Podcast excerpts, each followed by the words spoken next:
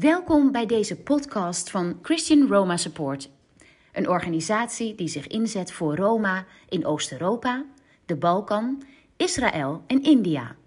Met verhalen, interviews en wetenswaardigheden over een bevolkingsgroep die tamelijk onbekend is.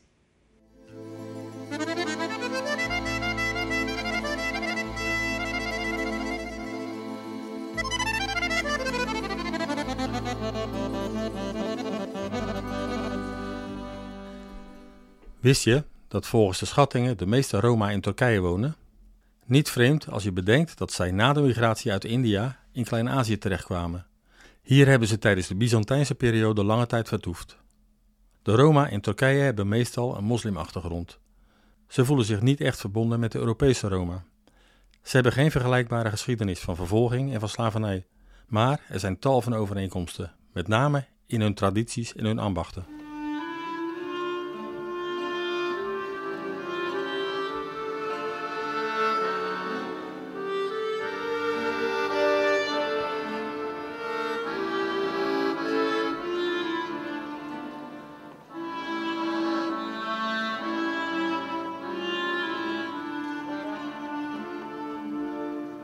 Vandaag wil ik met Kees en Tilly praten over de migratiegeschiedenis van de Roma. Hallo Kees en Tilly. Hallo Anneke. Hoi Anneke. Misschien is het wel handig om eerst uh, voor de luisteraars uh, nog even aan te geven waar komen de voorouders van de Roma eigenlijk vandaan?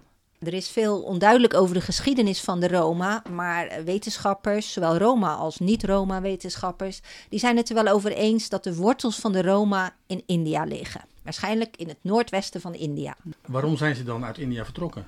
Die oorzaak en ook de exacte periode van die migraties is onbekend. Er zijn allerlei theorieën over. Bijvoorbeeld, uh, groepen zijn gevlucht vanwege onderdrukking, vanwege het kastensysteem. Of ze werden verjaagd vanwege binnenvallende legers. Of uh, ja, ze waren slavensoldaten van uh, Mahmoud van Ghazni. Dat was een grote heerser in dat gebied. Mm -hmm. Er zijn ook gedachten dat het muzikanten zijn geweest. Die zijn geschonken door een Indische koning aan een Perzische vorst. Er zijn heel veel hypothesen die geen eenduidige conclusie geven. Dus het algemene uitgangspunt is uh, dat er verschillende migratiegolven zijn geweest tussen de 900 en 1400 na Christus. Ja, als dat dan allemaal zo uh, onzeker is, onduidelijk, maar wanneer is dan die herkomst echt ontdekt van de Roma? Dat was als eerste vastgesteld in de 18e eeuw door de Tsiganologie. Dat was de wetenschap die Wat zich. een woord zeg. ja, ja, dat was uh, de wetenschap van de Zigeuners, Tsigaan. Hmm. Uh, de nomadische groepen in Europa. En uh, nu gebruiken we de benaming Roma. Ook in alle officiële documenten, beleidsdocumenten. De EU die uh, zegt, ja, het is een overkoepelende naam voor diverse groepen. Ook de Sinti, de Kale, Dom, Lom, Travelers, ja. die worden daarmee aangeduid. En Rom, dat betekent dus mens. En Roma is het meervoud, dat betekent mensen.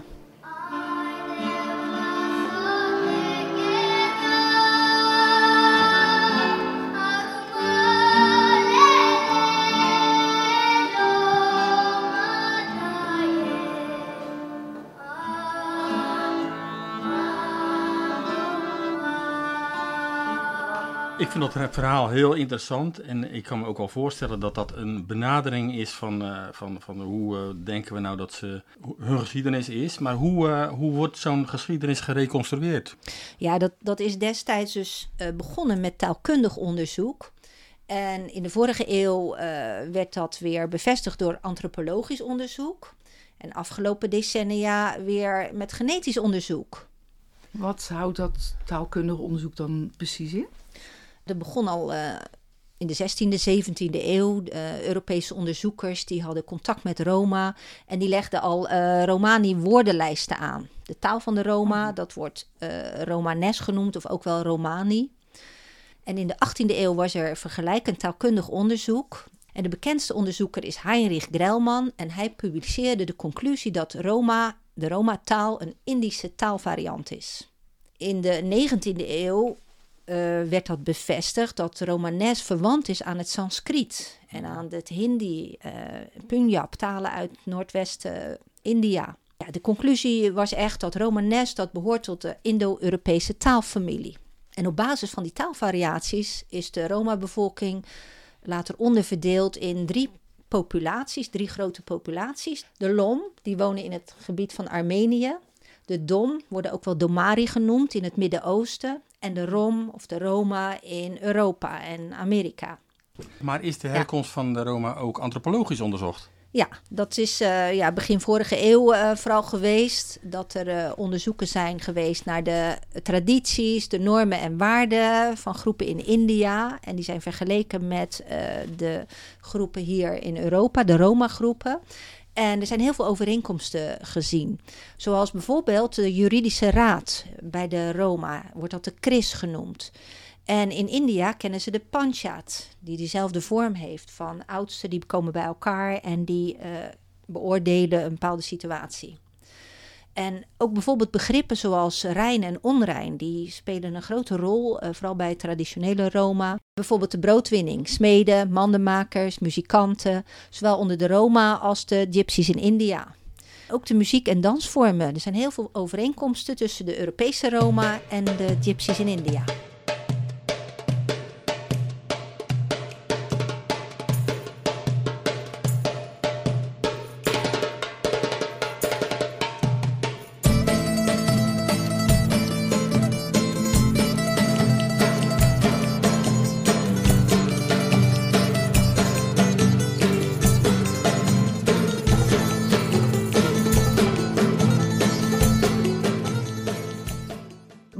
Bloedonderzoek en DNA-onderzoek, dat is ook erg interessant.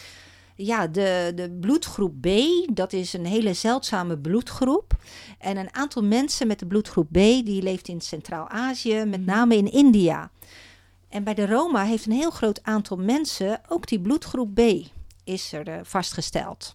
En verder zijn er ook uh, genetische studies gedaan naar de eichromosoom. Via dat eichromosoom kunnen vaders eigenschappen doorgeven aan hun zonen. Dat heet de eigengebonden overerving. En genetische studies op basis van eichromosoom wijzen op Indiase oorsprong van de Roma. Okay. En dan uh, zijn er ook onderzoeken naar genetische ziektes. Het blijkt dat er verschillende mutatieziektes zijn die door uh, overerving zowel bij de Roma als bij mensen in India voorkomen. En met deze verschillende onderzoeken wordt dus het uitgangspunt dat de voorouders van de Roma uit India komen bevestigd. Nu gaat het natuurlijk over een heel erg lange tijd terug. De Roma zijn al 500 jaar Europese burgers. Maar omdat ze geen geschreven historie hebben, is het mooi dat er onderzoek naar hun herkomst wordt Ja, gedaan. zeker. Ja. Maar die migratiegeschiedenis van de Roma is dus best wel heel erg lang. Ja, dat is inderdaad een hele lange tijd. En um, ja, de historici, de wetenschappers, die onderscheiden vier hoofdfasen. Uh, ook Roma-wetenschappers. Uh, die onderscheiden ten eerste Teliaripe noemen ze dat, het vertrek. Dat zijn de aanvangsgebeurtenissen, die emigraties uit India. Dan de Nakipe, de lange trek, de lange tocht. Dat zijn de migraties door Azië richting het westen. Arecipe noemen ze de aankomst, de aankomst in Europa. En de Bugyaripe, de inzet, dat is de verspreiding door Europa en Amerika. Ik, uh, ik hoor uh, moeilijke woorden. Welke taal uh, is dat? Ja, dat is dus in het Romanes, die eerste woorden. Ja. want het was een Roma-wetenschapper, mm -hmm. Ian Hancock in, in Amerika die uh, dit onderscheid als eerste heeft gemaakt in die vier hoofdfasen. En die uh, bepleit heel erg om ook de Roma-taal te gebruiken ja. in al die onderzoeken. Aha, hmm, we hebben ja. wel veel vragen. Hè? Ja. Welke gebieden zijn ze allemaal doorgetrokken of uh, gebleven? De Romani-dialecten die bevatten veel leenwoorden. En hiermee is de migratieroute globaal gereconstrueerd. Hmm. Ze zijn door Perzië en het Armeense Rijk en het Byzantijnse Rijk gereisd. In het Iranees worden woorden gebruikt zoals uh, voor peer, ambrool. En dat wordt ook door de Roma hier in Europa gesproken. Of het Aramees, het woord uh, voor paard is uh, graast. En zo zeggen de Roma in Europa dat ook. Of in het Grieks zoumi, is soep. Dat zijn dezelfde woorden die hier in Europa gesproken worden mm, door de Roma. Ja. ja, het lijkt me logisch dat die woorden dan blijven hangen en die dus in de taal geïntegreerd ja. worden. Maar ja. ik begrijp dat ze dus in de 15e eeuw pas Europa zijn binnengetrokken. Dat klopt inderdaad. In de 15e eeuw eh, zijn groepen eh, eerst door de Balkan en steeds verder Mhm. naar het westen in Ja. Europa gereisd. En eh, aanvankelijk stelden ze zich overal voor als pelgrims uit Egypte. Dat was een soort vrijgeleide om een gebied binnen te komen. Ja. En ja, zij, zij eh, waren nomaden en ze verzagen in hun levensonderhoud door ehm, handel en door ambachten, zoals de ketellappers en mandenmakers. Maar ook vermaak op volksfeesten. Berenleiders eh, kennen we nog wel, de handlezers, de muzici. En ze leefden van de natuur vooral, van, van paddenstoelen, knollen.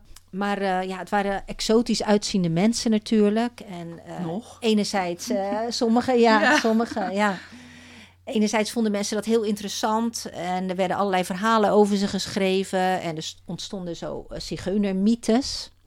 Maar anderzijds, ja, vonden veel mensen dat ook verdacht en eh, werden ze ook in de middeleeuwen of na de middeleeuwen gezien als heidenen. En eh, uiteindelijk werden ze ook overal de zondebokken. Dus uiteindelijk zien we dat eh, ja, honderden jaren lang eh, er een geschiedenis is van beschuldigingen, eh, verdrijving, eh, mishandeling, slavernij ook, eh, onderdrukking en uitsluiting. Dus het is een hele pijnlijke geschiedenis die Ja. de Roma kennen Ja. in Europa. Dat is natuurlijk eh, nog steeds zo, hè? Dat eh, alles wat onbekend is, is onbemind. Alles wat Ja. onbekend is, eh, krijgt de schuld overal van. Is, was toen zo, is nog steeds zo. Ja. Wat ik begrijp is dat heel veel Roma in Oost-Europa terechtkwamen. In Oost-Europa was communistisch. Dus ik kan me voorstellen dat heel veel mensen toen werk hadden. Want toen had je staatsbedrijven en iedereen had werk. Ja, in feite was de communistische tijd voor Roma. Kijk, ze moesten, in de 20e eeuw moesten ze zich overal vestigen. Maar in de tijd van het communisme hadden alle Roma ook werk. En eh, ja, dat was eigenlijk ook een, een bescherming eh, naar de bevolkingsgroep toe. Want na de val van het communisme verloren ze overal hun werk. En eh, werden ze ook, ja, hadden ze heel veel te lijden van het racisme. Hm. Wat er toch overal leefde. En ze kwamen in de marge van de samenleving terecht. En dat zien we nu nog steeds. Veel afwijzing, buitensluiting.